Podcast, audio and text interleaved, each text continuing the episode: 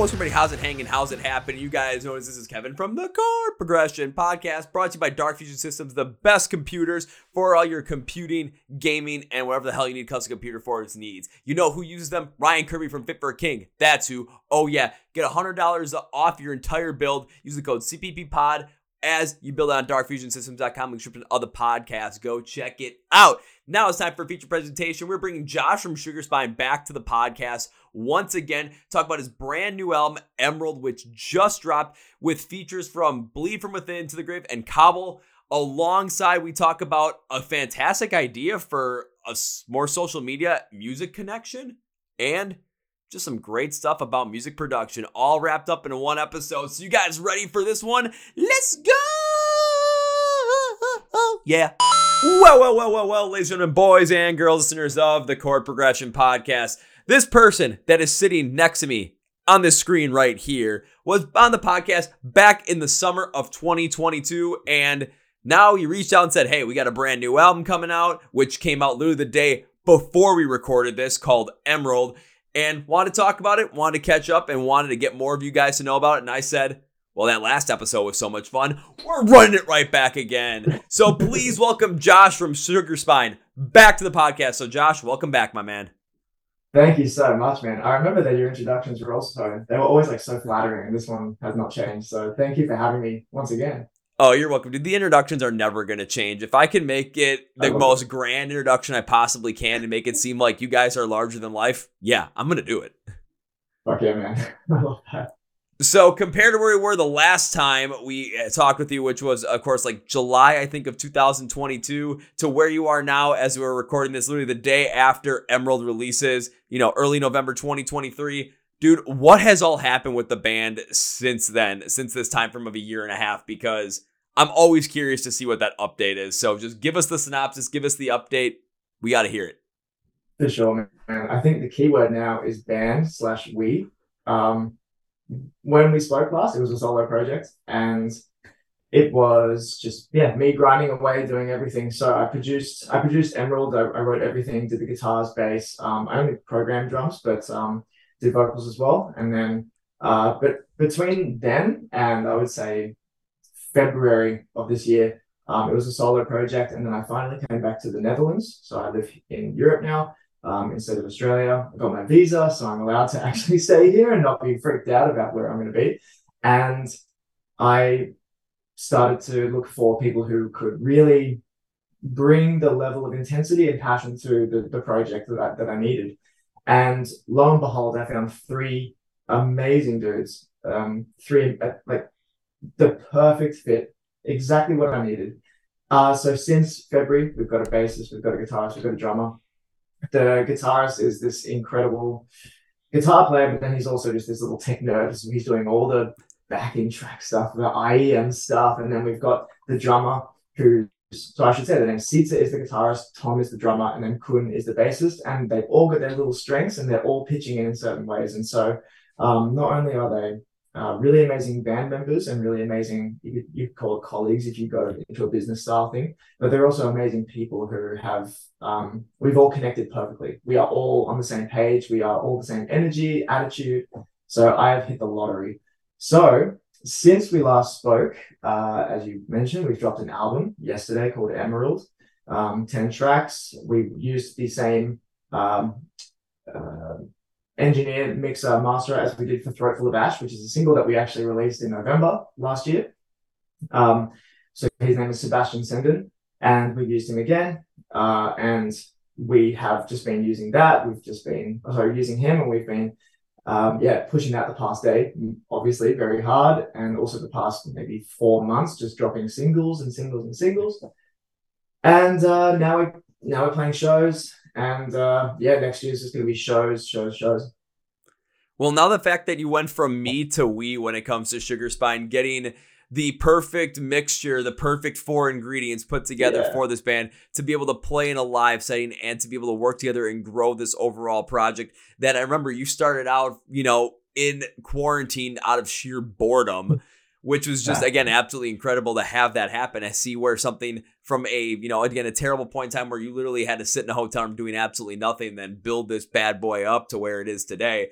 You finally found that concoction. You found the grouping. You're in a completely different part of the world from Australia, going to the Netherlands, and you know have this chance to just really grow through this. Now that you have new music out, you have a brand, a full album out. You're able to go into 2024. You know, absolute all gas, no brakes. Whatever happens, happens, and you're ready for it every step of the way. That is a huge key because you know, live music is still such a powerful thing when it comes to connecting with people, getting people into your music, especially when you're opening for certain bands, like you're opening for room. It doesn't matter if it's like a room of like 100, 200 people, or even it's a room of 1,000, 2,000, or even a room of like 20. You have an impact on those 20 and that number of people that are in the room right then and there. And now you're able to deliver on that every step of the way to continue to grow the band and get more people into it.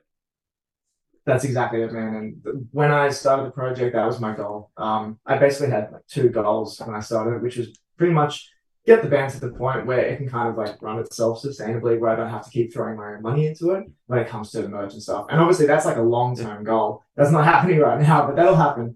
Um, that's one goal. But then the other goal was to yeah get a band, like get get a group together and start playing shows, open up for international bands and roll through town, play festivals, um, do a tour if we can get onto it, and just really enjoy that experience of playing live. Because I mean, it's been ages since I've been in a band that's played live, and it's always been a like an itch the back of my neck kind of thing to really make it happen again. So yeah, um, it's a special experience, and I'm, I'm I can't wait. Really can't wait.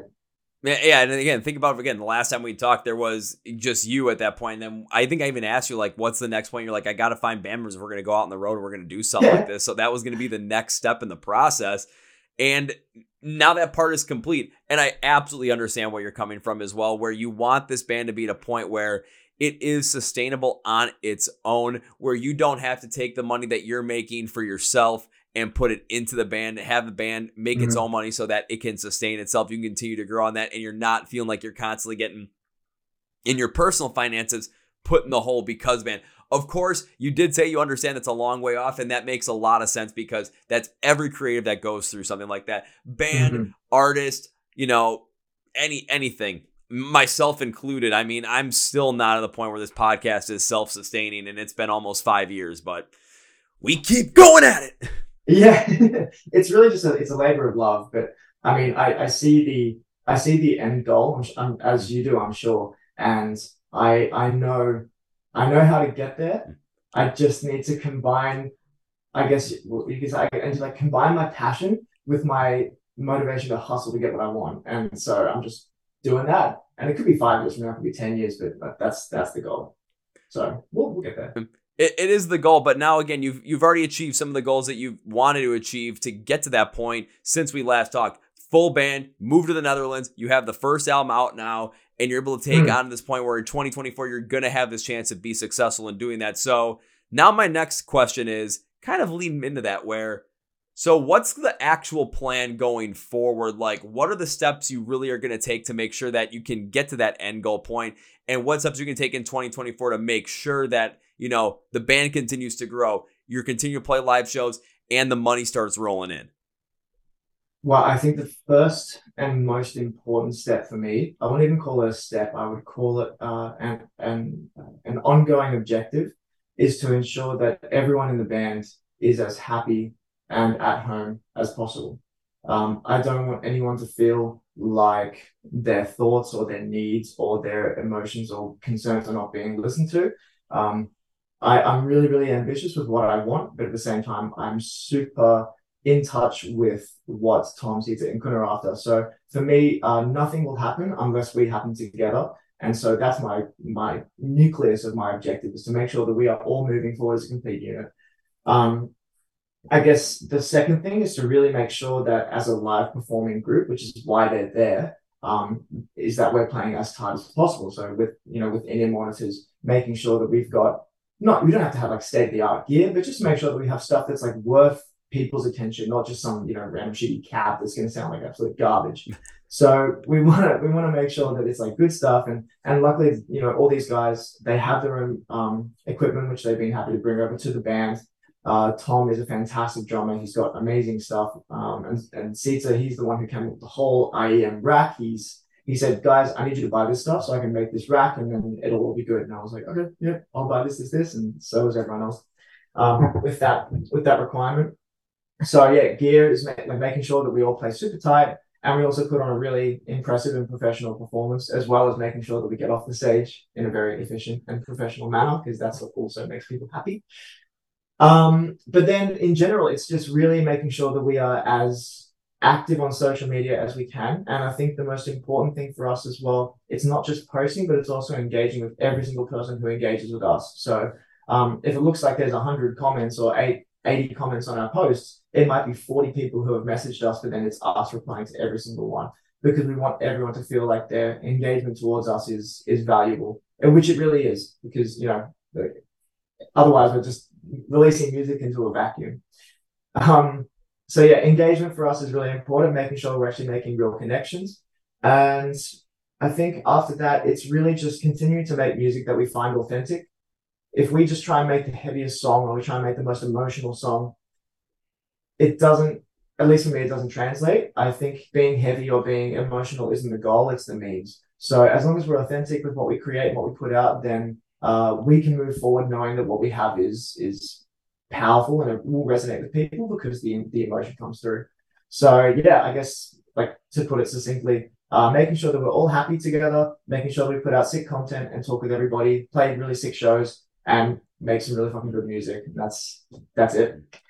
I mean, of course, when it comes down to it, the big thing is the fact that if you guys are together as a band and you have that nucleus built up, you have that trust with each other built up, that's going to be something that's going to take you guys much further down the line when it comes to shows, when it comes to, you know, writing music, when it comes to anything going forward, even potential financial troubles, which every band goes through at some point in time. Yeah. Through the fact that if you have that trust there, people don't feel like they're being taken advantage of. People don't feel like that they're, you know, they're not being heard. But there are two main things that you brought up specifically that I want to, uh, you know, touch on. The first one you brought up though was, you know, you want to make sure that when you're playing live, that your live show resembles what you want it to resemble. You don't want to go up there, have an idea in your mind, and make sure that it comes out and, you know, not have the proper equipment to do it, not have the, you know, bad backing, not have a bad cab or something like that. Because, you know, there's times where if you have that and you're put, you're going to play and you want that higher quality, but it's coming through as very rough, very raw, very rigid. Now, don't get me wrong. If you're a punk rock band or a hardcore band yeah. and you're trying to get that sound, then fuck yeah, go and do it because then you're still hitting on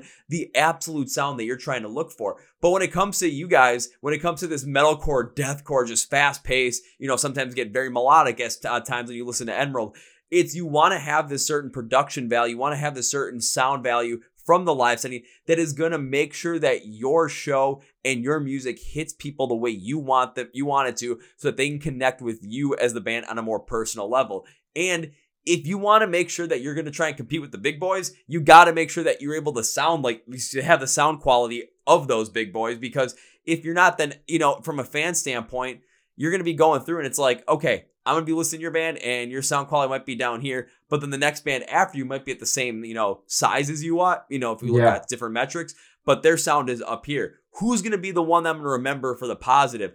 I might remember this one for the positive, but I'll always remember the bad sound that was put out from a band that didn't have good sound. And it sticks in your brain and it keeps going forward. That's just human nature. We tend to remember the negatives more than the positives. The social mm-hmm. media side of things is another huge one as well because, of course, social media is such a big thing in the world. Yeah. I mean, it's been a big thing in the world, especially music, ever since MySpace came out. Ever since.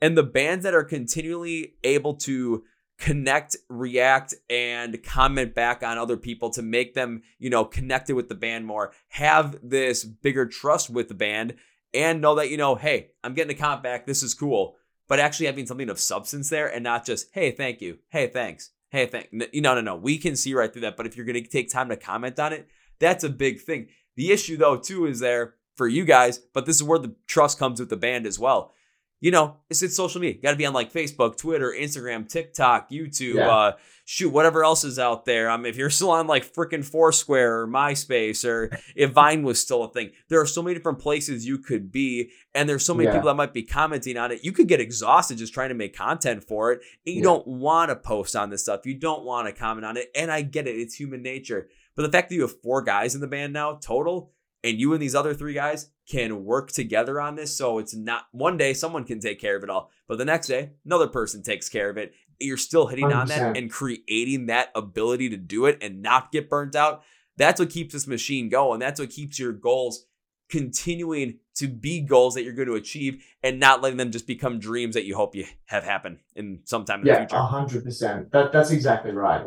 Um, so I totally lost my train of thought. It literally, as I was speaking, my my just just went straight out of my brain. uh, yeah, the, the engagement is so important to us, and yeah, and, sorry, came back, uh, and then burning yourself out, posting on all these platforms, it does get really tiring. And like we we barely use TikTok, honestly. Um, we barely use anything except for Facebook and Instagram. We use a bit of um YouTube here and there. We just post up videos and stuff, but we don't do any much or enough, I suppose. And maybe that's a pitfall or a downfall, but uh, I mean, Instagram is kind of where we built up most of our fan base right now. It's also where we like to interact the most with our with our fans. It feels really weird saying fan, but the, the people that like our music, I suppose.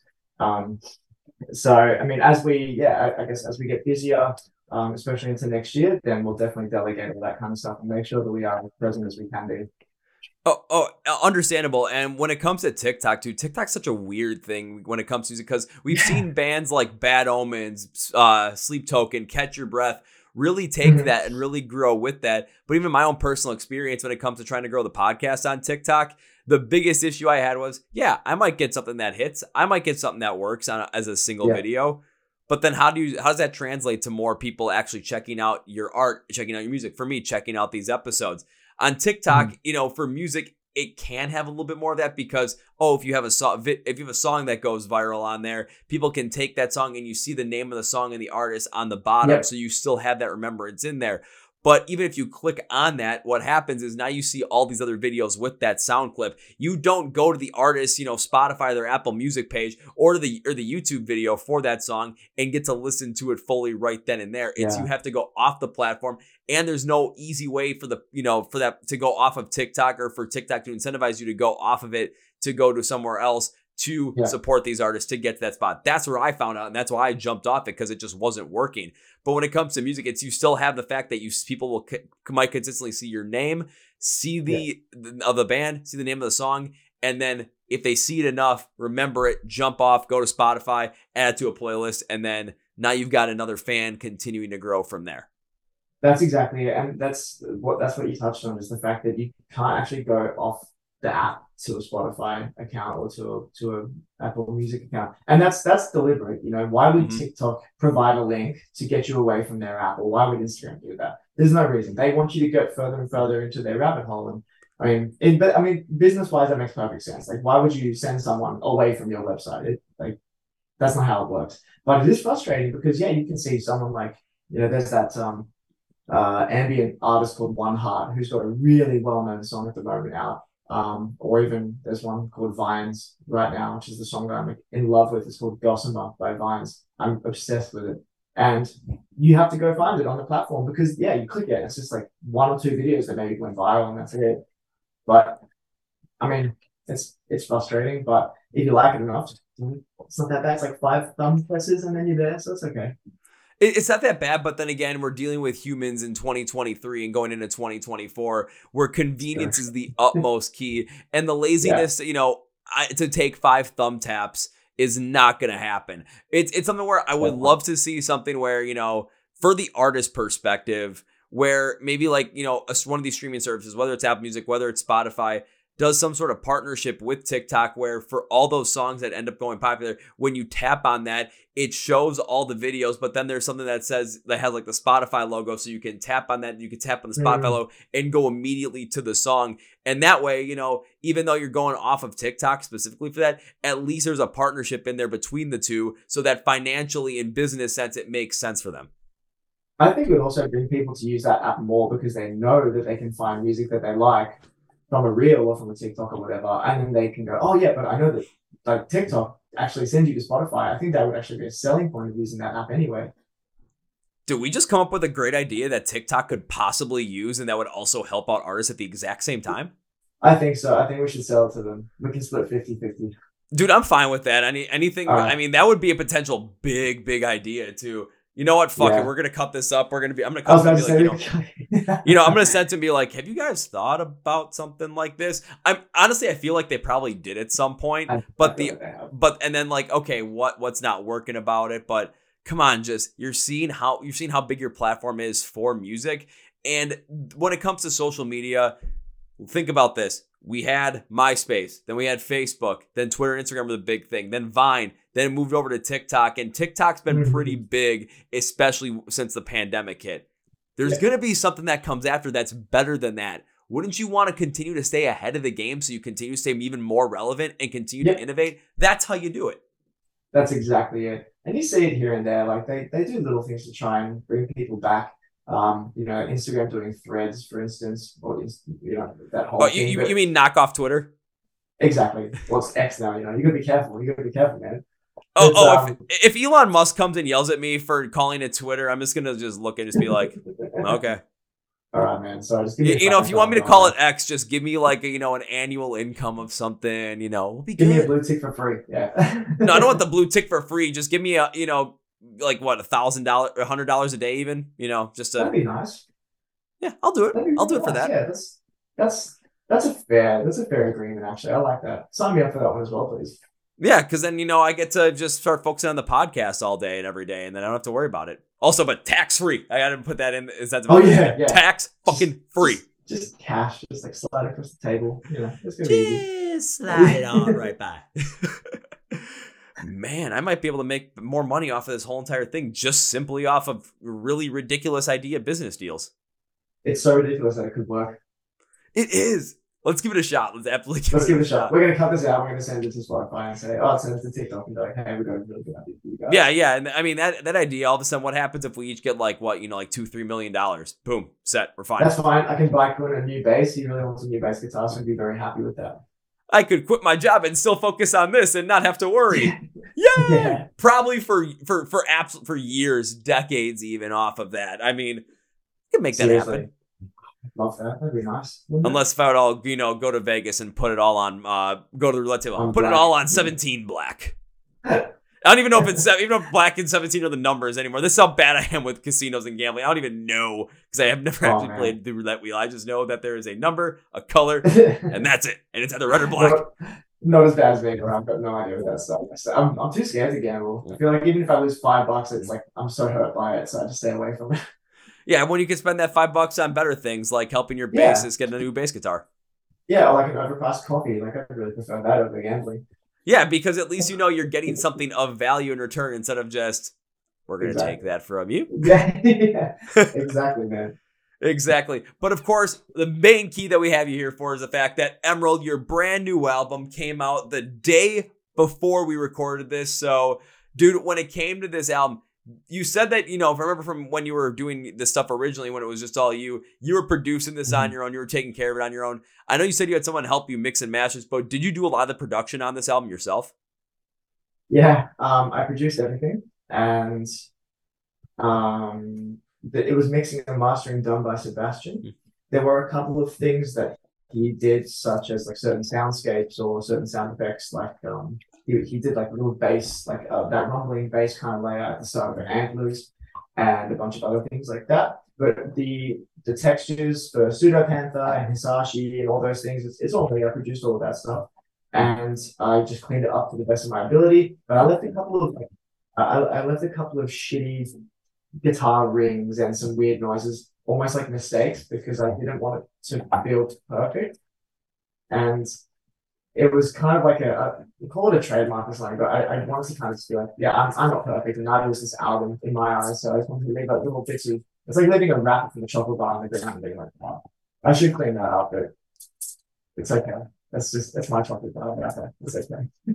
Oh, I, I know what you mean. Except taking a look around, even like where I live right now, I'm like, oh, someone sent me a postcard like two months ago, and it's sitting on my end table right now. And it's like, I could probably do something with that, but it's been there. It's like, you know what? I'm just gonna keep it there, sitting right under some sunglasses I found on the ground at Louder Than Life in Kentucky when I was at the festival. And I gotta tell you, I'm keeping those sunglasses for the next festival because they worked like a charm. But That's good. specific, but specifically on that aspect, when it comes to you doing the production on this, when it came to listening through Emerald, that was one of the high points that I saw throughout the whole entire album. Was the production value that was behind it? Because look, man, I've listened to a lot of music this year. I've listened to a lot of it, and I've heard some really, really, really solid sounding stuff. But because of course I listen to a lot of stuff from younger bands. always looking for the next thing. What other great bands can come on the podcast? There's a lot of times where, understandably, some of these things are not that produced produced well. Some of these things are not tight. Some of these things have a lot of these different mistakes in them. Maybe they're overproduced to the point where it sounds like everything is muddled together and it just sounds like there is no human quality to it or it's produced so roughly where it sounds like you all recorded this, you know, in your basement, just jamming out, and you had one microphone in the center, and you hope to God that the drums aren't too big with the echo. But what you were able to do producing on this one, especially having more of this aggressive metalcore, deathcore kind of hybrid, especially on a good number of these tracks, especially the faster, heavier ones, what happened mm. was they still sounded so crisp and clean and heavy that you want them to have. And they still sounded solid to the point where the vocals, especially with how fast that backing could be at times, really stood, did still stand, ah, blah, blah, blah, still stood out consistently to where it's not getting lost in the shuffle too much. It's not getting overdone because the backing is too loud or it's too aggressive or it's too amplified. The other key of it too is putting those little mistakes in there as well. Those mistakes help do two things if you do them right. One, it does keep that human element in the production side of it, so you're not missing out. And two, if we hear a little like crazy like like guitar like you know you, you hit you hit the wrong note or some or you just like slid a little bit on it you know mm-hmm. i'm thinking about this how cool is that in a live setting and that's such a little bit of a trademark that gets put into those songs it just adds mm-hmm. a little bit more of this specialty to it yeah, and I mean, firstly, thank you a ton for that. I, I really appreciate I really appreciate how you say it, and that's kind of what I was going for. It's it's really just trying to make it sound as authentic as possible, and those little things. It's like even just between chugs, if there's like a little on a string or something, it's it's like I'm gonna leave that in because that's that's human. You know, it's not just perfect. Um, you know, perfect produced stuff the whole time. And then even with the, the light of an oncoming train, there's this part where I clear my throat before the final thing. And I was just thinking, yeah, it's it's it's real. Like that's that's like a real thing. And um so yeah, it was really important for me to do that. And then when it comes to the actual like the mix itself, uh, I, I have to give all the credit to Sebastian because he was so passionate with this project as well. When he did Throat Full of Ash, that was the first single that we did together. And I just said to him, make it aggressive, make it sound like an explosion. I want it to sound like the world's ending and all that kind of stuff. And uh, he said, yeah, okay, uh, watch this. And he sent it back to me. And I went, okay, you can have, you can have everything I make from now on. And when I sent him Emerald, he was able to do that with the aggressive songs, but then he also got a little bit further back for the softer songs, the more, what you call it, emo, the more melodic songs. And that attention to detail is what makes it so powerful and so authentic. Um, he's he's a fantastic producer, fan, uh, so fantastic engineer and a masterer. He worked underneath uh, Nolly for a, a, good amount of time, so he Nolly with a lot of stuff Nolly does. And so that experience and then that attention to detail with a lot of stuff is what I'm super grateful for working with him. And he treats he treats my album as if it's his own. So it's a really special relationship that we've got you need to have that with anybody that's working on your music as well, especially from a production side, mixing and mastering, where they're taking it in and they're treating it like it's their own, or they're treating it like, you know, they want to make sure it's going to be the best possible product, not because it's just their job, but because they're connecting with it so deeply, so heavily, and they understand exactly what you're going through with these songs, what you're trying to speak to, and they can connect with them. And that's why producers like uh, guys like Joey Sturgis are still consistently yeah. great with what they do because they're able to get inside the heads of the artists they work with, understand where they're coming from, and then take these projects on like they're their own children and just create, you know, alongside you guys, produce alongside yeah. mix and master alongside you guys, so that every bit of it comes through the way that the emotion of your storytelling needs to come through. That's always a big key. And again, man, listening through the whole entire uh, thing of with Emerald, it came out here. Of course, me specifically loving the half, uh, the faster, heavier, more manic stuff where you can go smashy, smashy, have some fun. That's really what I'm picking up on. But even when you went more with the softer, more melodic, more emotional side of things, I'm not going to say emo because every time I think about that, you know, you guys didn't go, "Where are you?" Yeah. In these, you, you didn't do but any of that. Emo, it's more like Pianos Become the Teeth kind of emo, like really, really kind of like a lot of sweet, sad emo kind of stuff. And tonight would be the night that I would fall for you. exactly.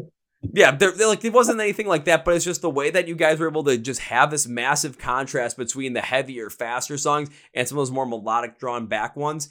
It's something where on an album like this, you know, you might hear one song like that, but there's a couple on here. And when you drop it that far back at times, you want to make sure that the mix, you know, still amplifies the same way that it's going to on the other songs, but have this different feel to it because you're not going to mix and master a song, you know, that's going super duper more more melodic, not super duper, but like more melodic, more progressive. You're not gonna do it in the same way as something that's gonna have a shit ton of double bass and unclean yeah. vocals going rapidly so much, where all you want to do is dive headfirst in that pit and hope to God you don't end up with a massive concussion at the end of it. Exactly, and and Sebastian is so. Uh, I mean, he's happy, but that's way I'm thinking he was so he had so much attention attention to detail that stuff. He was really conscious about the moves he was making. So even if it's just back dialing back the distortion on custom patience or um, increasing the distortion for um Dogtooth in the breakdown, just really just turning it up like a small it's like a bit more abrasive. Or I don't know, adding a little bit more reverb, so it's a snare bomb during pseudo panther. Like all those little things, he was like, "Can I do this?" And I said, "Yes, you can. You can definitely do that. Thank you." So yeah, he's he's he was so in touch with everything, and as a result, it's for me when I heard it, when I heard everything from the back, he was just sending me the songs. He said, "How do you like this next?" And I'm like in the car, it's like laughing because I was like, "Holy shit, is this actually me?" Like he's he's turned me into like a real band. It's it's almost uh feels like imposter syndrome sometimes when I hear it. Like this is too good. Yeah, it's like you're listening to the mix and it's like, my God, this makes it sound like we should be on tour with Wage War or something like that. Jesus yeah. Christ. Yeah.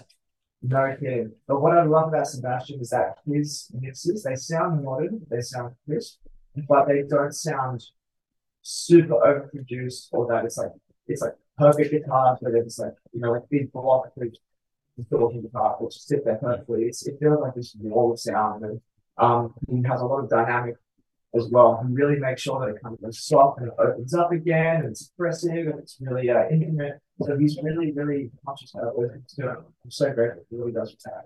Oh, absolutely be grateful for something like that. And then even when you brought yeah. up again the mistakes as well, where you had the point in the one yeah. song where you're clearing your throat, it's like, yeah, you know, that's something that people can remember, relate to. Think about, I brought up Wage War, I'm gonna do it again. Think about their song The River right before they go into the big blab that's like 40 seconds in. Yeah, Bo's clearing his throat, goes like, yeah. and it's just, okay, that's exactly. the part of the song I remember more than anything else. A, a piece that might have been like sound like a mistake at first, but you kept it in there going into this big, massive bleh and yeah. that's something that, you know, you watch different videos, you know, the best blez of all time, or the TikTokers that make that kind of stuff. What are the best blez of all time? okay, you know, you know, you know, Sam Carter Architects are going to be in there at some point in time. You know, the River is going to be in there by Wage War. You know, Chris Motionless is going to have a blet in there somewhere. Still, one of my favorites is uh, "Woe Is Me" with "I Told You Once" where they do the blah blah blah because it's just yeah, you gotta put something like that in there. But it's those little like things that just sound like they're mistakes can be those possible things that just take the song into a new height because it's a point of remembrance and where else are you going to find that?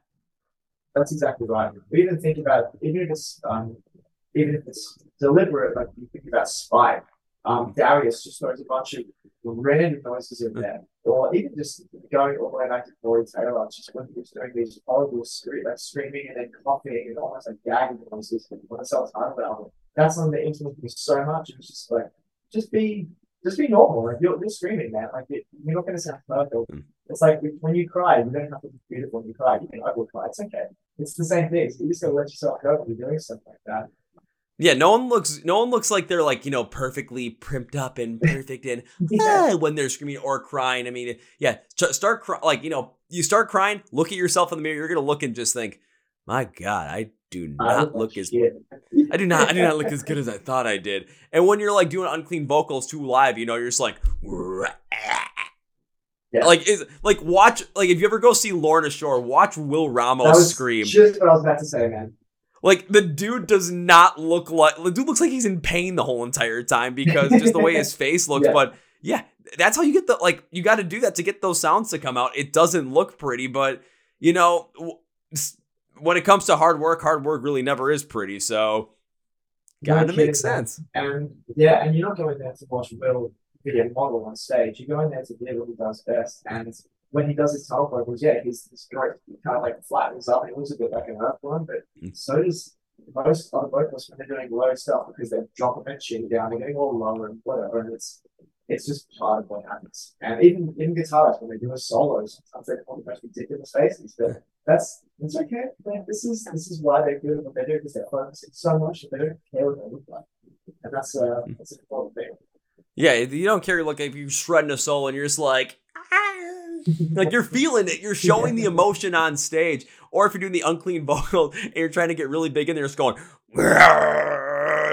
Yeah. Okay, you know you you gotta put that on there if you want to make the sound because you're not gonna go going. I, I you just can't do it. It it doesn't work. You have to put mm-hmm. all the muscles that you can into it that you need to put into it to make it. And if you look like you know, you look like you got whacked in the back with a baseball bat, and you're trying not to show that you're in pain because you know you're trying to impress your friends, but you're just like dying on the inside. You're just like. Ah, that's that's it. And Grr. some people are just naturally gifted at it Garrett, silent planet. I think he looks amazing how he does his work because he just he looks like he's always in control in a good way. Dude, how do you make those noises? Well, look at that clip. Maybe I think it's just like super attractive to it. That's probably why. But um, it's it's a it's talent. It's definitely a talent. who knows? It's definitely a talent. But also when it comes to the album, when it comes to Emerald, you had a couple of different features on this album from some guys. When I looked, I'm like, that's some heavy shit. How the hell did you get these guys? So let's let's talk about the features, man. How did these things all come into play? So yeah, uh, the first vocalist is Andreas from Cabal, and he appears on a track called Hisashi. Um, when they released Magno and I was obsessed with his voice. I thought he was an absolute monster of a human being. His vocals are so demonic. And when I was, yeah, when I was listening to it, I just thought I need him on something. And there was a part in Hisashi which is so aggressive and it's so deathcore and it's so Cabal esque. It's just gang, gang, gang, gang, gang, gang, gang, gang. And I thought, okay, he's got to do that. So I just messaged him on Instagram said, Hey man, I love your sound. Your vocals are horrifying. Can I please have you for a song? And he said, Yeah. Um, so I sent him the track, I sent him the lyrics, and he sent it back to me. Bunch of, you know, doubles, main vocals, everything. So he put a lot of work into it. And uh, that's what you hear now. Just a really well done guest vocal from him. And um, as like since then, we've become pretty friendly. Um, when I went to Australia in April earlier this year, they were doing an Australian tour, and we ended up meeting in Sydney. I jumped up on stage to the guest vocal part for them, and then they went to Melbourne. I also went to Melbourne coincidentally, so we, ha- we hung out, we had beers, and that was really cool. Like Aviana and Earthcaller, it was like the weirdest thing. I'm like, what, what am I doing here? Like, why am I here? Um, so that was really sick. Um, so yeah, we've just been hanging out since then and, and just chatting and stuff. It's really cool to have them and, and also to have their support whilst we've been doing our stuff this whole year. Um, Scott Kennedy was a really cool privilege, really cool privilege. We were able to get in contact with him because Sebastian helped edit their latest album, Shrine, because Nolly produced and mixed and mastered the album. So he was already in a group chat with that um, band because of, he was the one who was editing the drums and preparing the, the workspace for Nolly. And he, and he said, Hey, man, do you want me to ask Scott if he wants to jump on a song? I said, Yeah, absolutely, please. So he messaged Scott and said, Hey, man, I got a guy who's making an album. It's got a really cool song. Do you want to do you want to be on it? And Scott said, Send me the song. Let me let me know. Like, well, so he, he said, Send me the song. I'll let you know if I'm keen. And he sent Scott the song. Scott came back and said, "Yeah, for sure, I'm I'm down." And I was like, "Holy shit!" So I I messaged him privately or personally, and I said, "Hey, Scott, thank you so much for being interested in being on this song. This is really cool. Like, um, it's it's a privilege." And he just came back saying, "Yeah, dude, my pleasure. It's, a really cool song. I'm stoked to be on it." And then he sent me his part. The rest is history. And uh, same with Dane from To the Grave. Uh, I've known Simon, who's the drummer of To the Grave, for about ten years already because we grew up in the same metal scene together in Sydney. And so I messaged him and said, "Hey man, um, you're playing in Amsterdam. I live really close. Let's let's hang out." And it was Tilburg, but whatever. It's all it's all the same Mhm. here. Um, I said, "Let's hang out." So we ended up catching up, and then I met Dane, rest of the boys, and Dane and I were talking about rap music and and deathcore and everything back in like the MySpace days as well. And I said, "Dude, can I can I have you on a song?" He was like, "Yeah, send me the track. I'm on." and did the same thing. He sends us the, the vocals back, and rest is history, man. So I was super lucky. Uh, I was also just, I guess, I, I was just shooting my shots, and I got them. So really stoked with how it all turned out.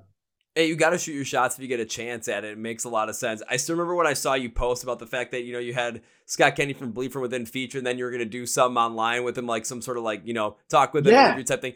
I do. When I saw that, I'm like, you gotta be. When I saw, I'm like, who the hell got this? Because I put in a request to try and get Bleed from Within because I'm like, after seeing them out in tour this year, I'm like, I want to give it a shot. I didn't get rejected. It was let's wait until they have new music coming out, which I understand. I totally understand. And then I saw, I'm like, who the hell is getting this?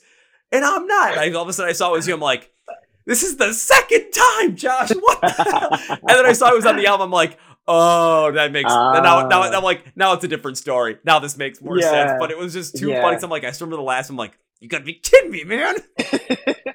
I was honestly, man, it, it was such a, I mean, you could say lucky, but it was also just such an awesome opportunity to have him because when like when he was already on the song, Mm. I we just kept on talking. He said, "Man, this is so cool. Thank you again." And um, he gave me like a lot of, I guess, insight into the song, and he was just really supportive of Sugar Spine in general. And then there was a festival here in the Netherlands, and they were playing. I said, "Hey, dude, um, like let's catch up and stuff." He said, "Yeah, sure, I'll put you on the guest list." And I was like, "Oh, cool, amazing." So we ended up meeting at the festival, and we watched In Flames together, and we had a really cool chat, uh, just in person. We're just watching together and stuff. And then I said, "Dude, do you do you think that you might be keen on doing like an Instagram live chat to talk about the song and and you guys and us?" And he was like, "100%, like name the date." It's like, "Oh, actually, what? This is fucking cool." Okay, so I said, okay, November or whenever it was, like October 2nd or something, Tuesday night, seven o'clock. He said, I'll be there. Okay. So we just chatted for an hour on the on Instagram, um, just seeing the comments come up, and I was just like, this is fucking outrageous. Like, who who am I, man? Like, why? This is cool. So he's to me that just says more about him than it does about me. Honestly, he's such a class act. He's he's really a genuine person who he wants to see everybody succeed. And when he's passionate about something or when he's interested in something, even if it's not even that big, you know, i.e., me, he still puts due attention and uh, uh, you know a lot of class um, time into it. So I was mm. yeah really really grateful for everything he's done for, for me and for and for Sugar Spine. I mean, not only him, but just all three of the features that you had on this album, just the way they put together, you put them together in the song, the way that their vocal features went in there. It was something where it's like, you know, the song really fit with what they're going for, fit with their Yeah. style as well compared to what you're doing. So when it came to making that ask and for them to listen to it, it's like, okay, we're already into this stuff. They kind of probably had a feeling exactly what they wanted to go with it, ripped it, ran it, and it came out the way that you probably, you know, never thought it could come out. But my God, did it absolutely work. And again, shooting your shot, taking the opportunities that are there. That's kind of one of the big things because you never know what might happen. Shoot, even like the day that we're recording this, um, I had a band reach out to me and they're like, "Hey, we're playing. You're we're playing, but you know, in your hometown today. Uh, you mind coming out to the show, seeing us?" I'm like, I completely forgot you guys were playing, but you know what? Yeah, sure. You never know. It's like, what happens if I hang out with them? What happens if I get to hang out with one of the other bands that's there? You never know. You just take the opportunity and run with it. That's literally Yeah. taking the opportunity and run with it. That's how I got to meet Holy Holding Absence because I took a case of beer on the bus to go, you know, thank Caskets for being on the show. And because I'd been talking them like all pretty much most of the night, I get to the bus and all the guys from Holding Absence are there instead. And they You're put like, brought, "Oh, they, they brought me on the bus because I had beer and I knew the secret knock. That's that's how you get into these places. Ah, yes, it's the currency. It's, it's the perfect currency. the beer is the currency is. but same thing like what you did with scott kennedy right there it's but and you just kept you know you kept up that relationship you just kept it going and you, you had an idea for something you asked about it and you took a shot if you would have asked about it and he said you know i'm not really into it that's fine. You got an answer out of it. But if you Yeah. never would have asked the answer would have been no. But you still been kicking yourself because you never would have known. If you wouldn't have asked it would you have said yes? In this case you're like let's do an instagram live. Boom you did it. Boom you saw the comments rolling you knew it was successful and it helped get this album and get your band into the minds of more people because of it. That's how you do this shit That's exactly right, man. And we wanted to do something that was interesting that doesn't really happen a lot. And I thought the Instagram live thing was a perfect opportunity. It's um, you know, and like I'm fully aware that if I bring Scott on, that I will be um, exposed to his followers. Like I'm not like, oh, it's such a privilege, and then like being like, haha, yeah, but I'm gonna get his followers. It's like I'm totally aware that that's that's the result. But this is why I wanted to do it because I thought it was a really authentic way to expose ourselves to someone like you know a, a fan of of his because it's a similar kind of music. Um, it's it's it's something that he's also interested in, which is you know the, the song that he was on, as opposed to I don't know, just liking a bunch of people on Instagram and then messaging them being like, hey, like wear this and this. And that's a cool way to do it. But I just thought this is a little bit different. And it also gives people more chance to learn about him, um, about why he even jumped on the song in the first place, like how we even came to talk and, and whatnot. So yeah. Um, and the, the thing you said about, you know, saying, like, getting a no back, that's the most important thing. It's like the most in, the most important thing for me is either getting a yes or a no. And if I get a no, I'm happy because I got a response. That's mm-hmm. that's what I'm happy about. And then even if I get a no, I've still interacted with this person slash company slash agent who now knows my name or knows the band's name. And uh, that's the seed planted for the next time when it, we might be a better, bigger, more relevant, or more um, suitable for whatever opportunity I was reaching out to them for or something. So yeah, it's just it's just like picking away at certain things, but it's fun to pick away at shit, man, because you see the progress over time. It's so cool. Yeah, if you pick away at something, it's you know you're you're chipping away at it. You're not going to see necessarily the full progress that you want to see right away, but over time you're going to see you know they said you're digging a hole. You're going to see that hole get bigger. You're going to see it get deeper, and all of a sudden you're going to look back a year and a half later and be like, "Holy shit! I dug myself into like into this hole. Wow! Yeah, look at all this progress it, I made." But again, exactly. or, you know, you're building up on something. It's like you know, you know, you're trying to save money for a car or something, and you save a little bit every single day or every single paycheck. Yeah, it doesn't seem like that much at the beginning, but all of a sudden, a year later, you're like, God damn, I can get a better car than I thought I was gonna get. It's stuff like that. yeah. And when you brought up, you know, yeah, the, the Instagram Lives thing, yeah, it's gonna be help you guys get more exposure for your band. It's understandable. There's a lot of things that happen like that when you're connected with someone that has a larger following than you do but it's it's kind of like how you go about it because if you're like i just want to get on this because it's going to be a bigger thing. No it's not work but if it's like okay for you guys you want to get on this with scott so you can get people to know more about the band but also get people to know more about the fact that scott's going to be on the song that you know you're going to get to hear something from him. This is how it all happened. This is how it all went down. And also this is your chance to you know you potentially put a random comment in there in their instagram live stream that i might read because i like to read the stupid shit. And you might get this random question answered like scott what's your favorite kind of toothpaste okay that's random but it might work it might like that's yeah. the chance you take and it's like you just have fun with it and you build off it and you make it so that it's the most fun thing that you as like an Instagram live stream between you and Scott, the most fun thing that you guys are doing at that moment. Yeah. And everything else is gonna follow. That's it. And I think there was one comment which was uh it's it was something like Scott, are you a pineapple guy or a mango guy or something like that? And then with his Scottish accent, he said something like, "What?" He's like, "Who the hell asked this kind of questions?" It was like this is such a it was such a funny response, and I lost it. But yeah, it's it's like call it an icebreaker or something, but um, yeah, it just gives you the chance to see how they naturally react or how I naturally react, and it's it's that human connection between you and you know the the viewer. So I, I love that kind of stuff, and I want to do more of it. Um, I I really would like to do one with Andreas and one with Dane. You know, when the time comes, if it's possible.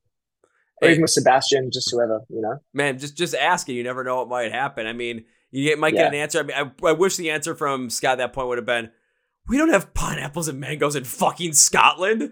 What do you think? yeah, no kidding. It's very true. We don't have fruit here. We have rain. That's what we have. Whiskey. Rain. Lots of Scotch whiskey. Lots of lots of Scotch. Lots of rain. All right, Josh. I got one more question before we wrap this up, and it's something I love to ask everybody ever since came up with the idea about two and a half months ago. It's a way okay. for us to get to know more about music, more about the stuff that you're into, and just get to know more bands that are out there that you're enjoying. So can you give me three, counted three bands that you're checking out that you want to get more people to know about, get more people into, and suggest them to everybody. So give me three that you're enjoying right now, man. Let's go. Okay. The, the Dutch metal scene is incredible. The Dutch metal scene is incredible. So the first band straight off the bat is called Torn from Oblivion. These are five young boys who make incredible deathcore music. Um, they're like in their I think early twenties. They play gigs all the time. They've already played Jera on Air, which is a massive festival uh, in the Netherlands. Um, they are am I allowed to say this? I can't.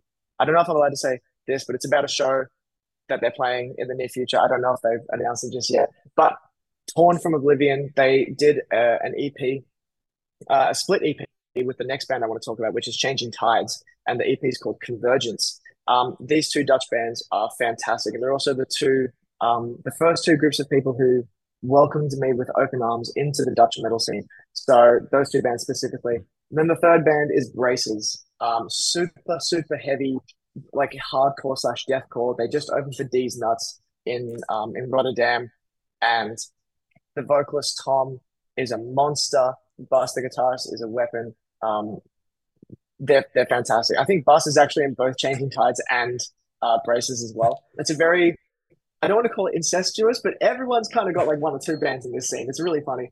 But um, yeah, those three bands, check them out because it's not just because they're my mates, but they make insanely good music.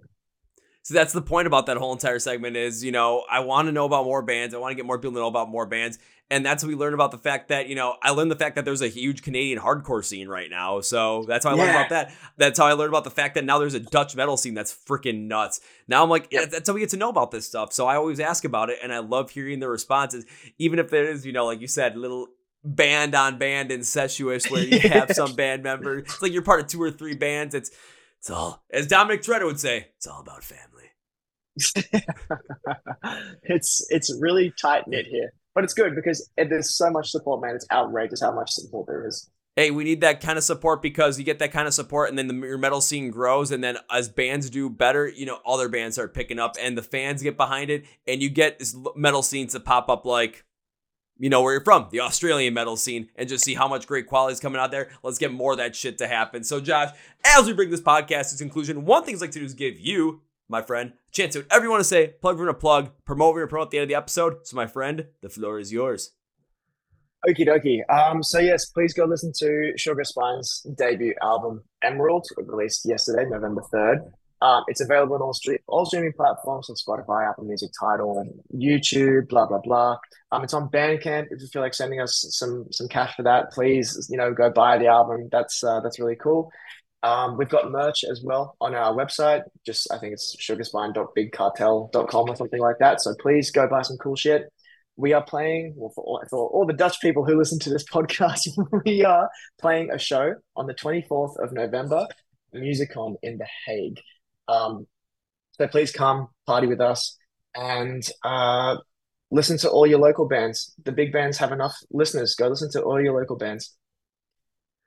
That's perfect way to say it. Go listen to all your local bands because that's how we get and become the big bands. Now it's time for this podcast exactly. with three things. First things first, Sugar Spine, brand new album Emerald is out now. Just talk about a show being played on the 24th as well. And you want to get to know more about how cool these guys are, how cool this stuff is, and not miss out on any of it. So this is what you're to do. You're to let me be your own personal Google right here.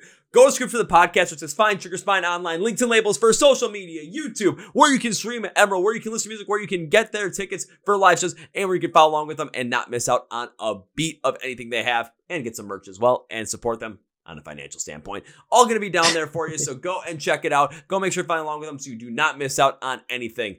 I'm making it easy for you guys. Just click the link and go. Now it's time for number two. Josh, last time you're on the podcast, I remember I said I enjoyed it so much that I made you a promise of the first time I get to see you perform live, whenever that is, that the first round's on me. Sir, it's now first two rounds. I like that. And when it happens, I hope to God that it's in the Netherlands because I really, really want to go back.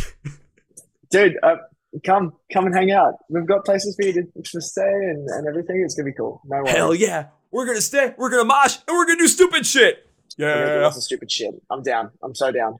Hell yeah. We're gonna do doing stupid shit with a Dutch metal scene. That yeah. that sounds like a great podcast series right there. I'm down. I'm ready for it. 100%. Sign me up. Perfect. All right, now it's time for number three, Josh. As we bring this podcast to conclusion, I cannot end by saying goodbye because of your second time on the podcast. There will be a third. I have to make good in that promise as well. So goodbye is too final, my friend. This is. I'll see you later. See you later. Well, folks, this is my interview with Josh from the band Sugar Spine, and now it is time for Kevin's final thought. And I'm going to jump into the final thought being about Josh getting these features on the album. and where, you know, he took the chances, he took the risks on them and reached out to try and get this to happen. And I think about it as well from the podcast side. Think about some of the guests we've had on this year alone. Steel Panther, Voice of Baceprot, Sevendust, From Ashes to New, Dayshell. Um, I'm probably missing a bunch in there that you I probably could put on this as well. Getting Lucas from Holding Absence on there, which was something I really, really, really wanted to do. Adelita's Way, Drowning Pool, um, getting Matt from Caskets back on. There are so many. Woe is me, even. Uh, there's Joey Sturgis. That was one I was no, I was forgetting. Joey Sturgis. August Burns Red. Think about all those bands I just mentioned. The Word Alive, getting Telle on here. What, what was one of the big reasons why we got these bands on here? It's because we took that chance. It's because we asked. And if I wouldn't have done, done anything, if I wouldn't have asked, wouldn't have done the research, wouldn't have tried, you know, the answer definitely would have been no, but I never know what the answer would have been had I asked. I've asked for some interviews, I've asked for some bands, and they've said no, which is fine which is fine, I know. But they never shut the door. They're like, no, not at this time. Okay, that means I have more work to do. But at least I know what the answer is. If the answer is yes, then we're going for it. Similar to what Josh did here, and it kind of gives a lot of upcoming bands just new perspective in terms of what you can possibly do. It's just give it a shot, give something a try, do your research, do your do your due diligence. Give it a shot. You never know what might happen. You want to get a, a feature on on your album? You know, give it a shot. Just see what happens you know, reach out to the best possible channel. And if you get a no, you get a no, whatever.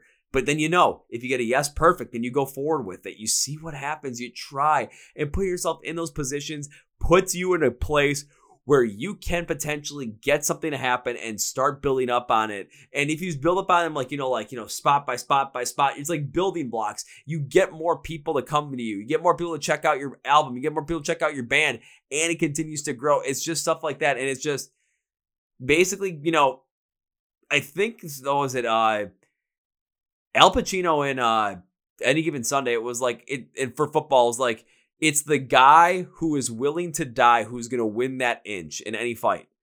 But when it comes down to like with the band, it's the people that are willing to go out and do whatever they can do are going to be the ones that get those opportunities because they're putting themselves in that position, and you should too. So make sure you follow along with Sugar Spine.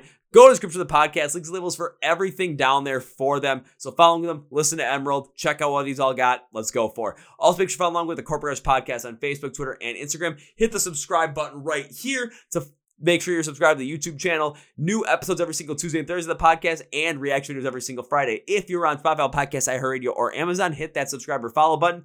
Those episodes that come out Tuesday, Thursday are also available on audio stream as well. Hit the like button as well on the episode or on this video as well to help push in the algorithm. Thank you, Josh. Thank you, everybody, for listening on that. No, that's gonna be for today, guys. Thank you for watching, listening to the Chord Progression Podcast. My name is Kevin, and you guys know how I end every single one of the been healthy and hearty. See ya!